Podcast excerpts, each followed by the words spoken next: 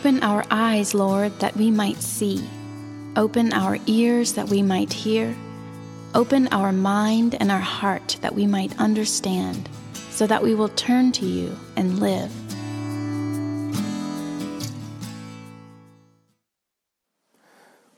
There is a tension in the story today. There are crowds who come in singing Hosanna, waving palm branches, throwing down cloaks. And these are, many scholars believe, some of the same people who just a few days later will be standing in front of Pilate's palace yelling, Crucify. There's a tension of celebration. But there's also the tension of the reality of why Jesus entered and what he was standing for and the stand that he was taking. It's one of the reasons why at the end we're going to ask you to return these because every year at the beginning of Lent, we take our palm branches from the season before and we turn them into what? Ash. These are our ashes from Ash Wednesday this past this year. These are our palm branches from last year that have been burned and mixed in with oil. There's a tension. God is comfortable to dwell in both places because we at times are in both places. And there's always a return. It's one of the things I love about the calendar. There's always a return. There's always a return. There's always a return. And one of the parts about this tension, I think, oftentimes we need to ask ourselves is in our return, who is it we are returning to? Because part of what Jesus is doing, and Jesus is doing something very intentional in this moment with his friends and with all of the people. Many scholars argue and believe that there would have been multiple entries going on during the time of Jesus into the city. The most notable being that of Pontius Pilate, who was the Roman governor. And I want to begin by contrasting these two and doing it in a way that if you're comfortable, I'm going to invite you. There's a practice I love in the Ignatian tradition of imagining yourself in the story, of entering into the story that you're reading from the Gospels. And so I'm going to invite you, if you feel comfortable, to close your eyes. And as we walk our way back through this story, to imagine yourself as you hear me speaking. And if you're like, I can't really focus that way, then uh, we have this beautiful image behind us of Palm Sunday, and maybe you just take in that piece of art as you listen. And so here's how these two rulers, these two kings, the heads of two different kingdoms, would have entered. Pilate would have entered on a war horse or a chariot. There's no climbing a sycamore tree to see Pilate. You could see him coming in a place of prominence and power. Following him would be the glinting armor of Roman soldiers spears, swords, shields, and chariots. Pilate was a foreign ruler in a place that was not home. He was a tyrannical tourist in the promised land of God's people. The city of Jerusalem was below him. He was born for the beauty of Rome, not the dirt filled streets of Jerusalem. His power is Caesar's power. Caesar, who is called Son of Zeus, Son of God, Prince of Peace. What kind of God is he the son of? A God of violence, of retribution, of blood-stained conquest, of power and pride. The God who wounds in order to be worshiped, who forces submission, who rules over armies, who conquer a place by force, telling the people they must proclaim Caesar as Lord and God, or else they will be. You've made your pilgrimage to the temple for Passover. Some of you have come alone, some of you with your families. You've sung the Psalms of Ascent as you make your way through the wilderness to this place. You are coming to celebrate your exodus and freedom from slavery in Egypt, knowing fully well you find yourself under the boot of an empire once again. Pagan people still rule over you. God has called you to be his people, but you're once again subject to a foreign ruler. You're hoping for a new exodus.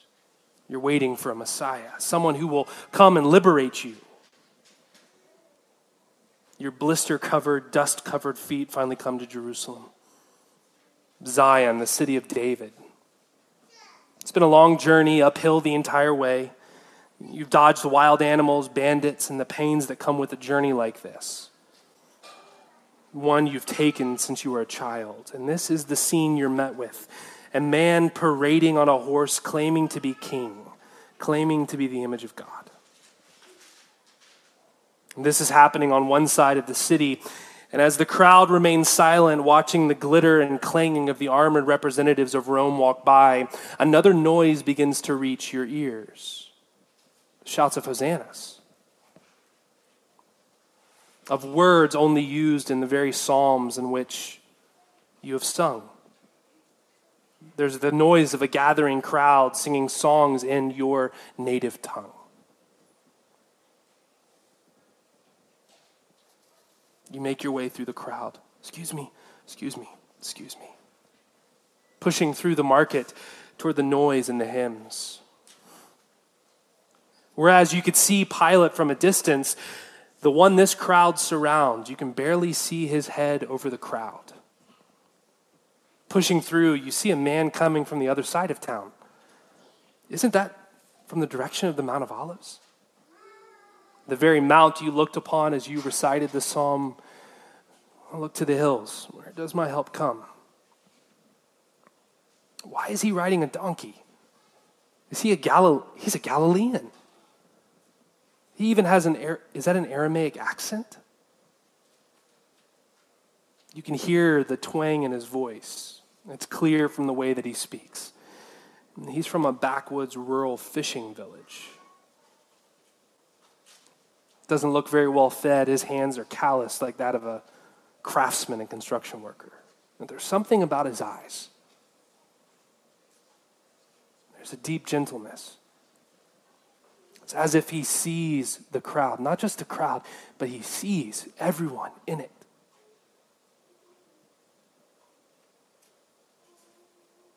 What political party is he affiliated with, you wonder? And so you begin to ask. He's a Messiah, they tell you. Okay, but what about the donkey? Did he choose that? Is that? He did, they say. In fact, says someone standing next to you, he picked the colt himself. He told them all they he told his followers all that they needed to do was to tell the owner of the colt that the Lord needs it.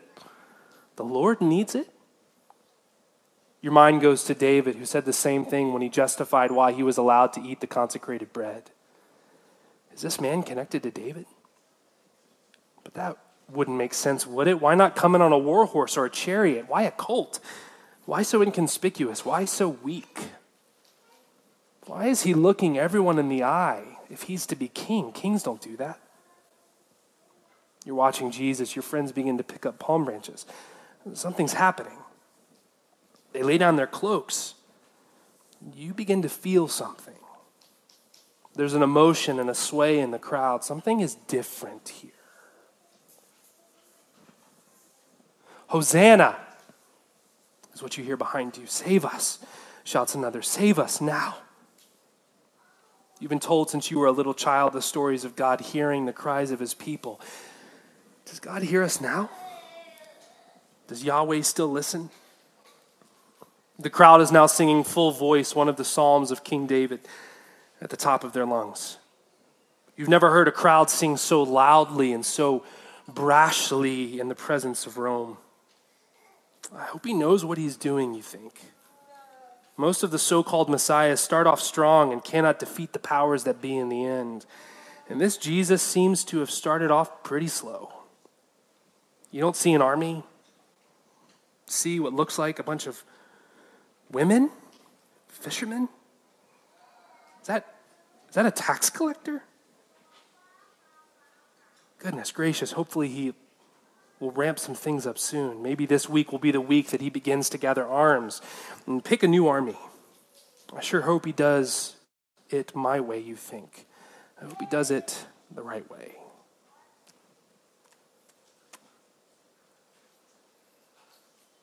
Friends, we begin this week and at the heart of Holy Week is the invitation that asks us to behold Jesus. Jesus, who is the human face of God, who said of himself, Anyone who's seen me has seen the Father, who the writer of Hebrews says the Son is the radiance of God's glory, the exact representation of God's being. The point of the Passion narrative when we behold Jesus, we are beholding God. We see Jesus share an intimate meal with friends about to betray him on Thursday. Jesus kicked, kissed mockingly on the cheek. Jesus healing a man who'd come to arrest him of a wound given by one of Jesus' own friends. We see Jesus, we see God put on trial in the name of God. We see Jesus insulted and beaten and put on trial again in the courts of the worldly empire. As we behold Jesus in all of this, we are beholding God.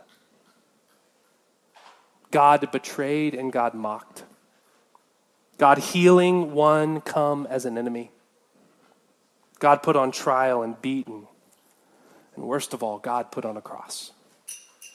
And this image of God is contrasted all week with the image of false gods that promise false kingdoms, false peace, false joy, false love, empty life.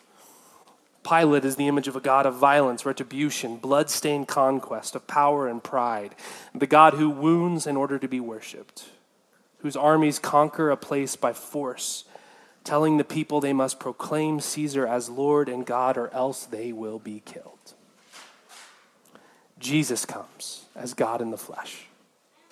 The God who takes all of the violence of the world into himself in order to redeem it, to rescue he comes as the God who does not conquer through blood stained conquest, but is conquested in order to reveal the very heart of God and to form a new people, a people who do not wound but are wounded, who will not wrangle but will invite. God comes not just into Jerusalem, but in the sonnet we read earlier, Malcolm so quickly picks up on the deeper, the deeper aspect of what is happening. That God comes not just into Jerusalem, but into the innermost parts of us. Will we welcome him? There is a reversal he brings, but in that reversal, there is restoration, there is shalom, and there is life. Will we welcome him? How will we welcome him? How? Come Holy Spirit. Break our resistance and make us your home. For you are already at home in us. Amen.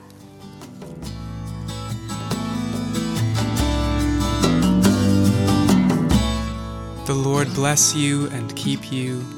The Lord make his face to shine upon you and be gracious to you.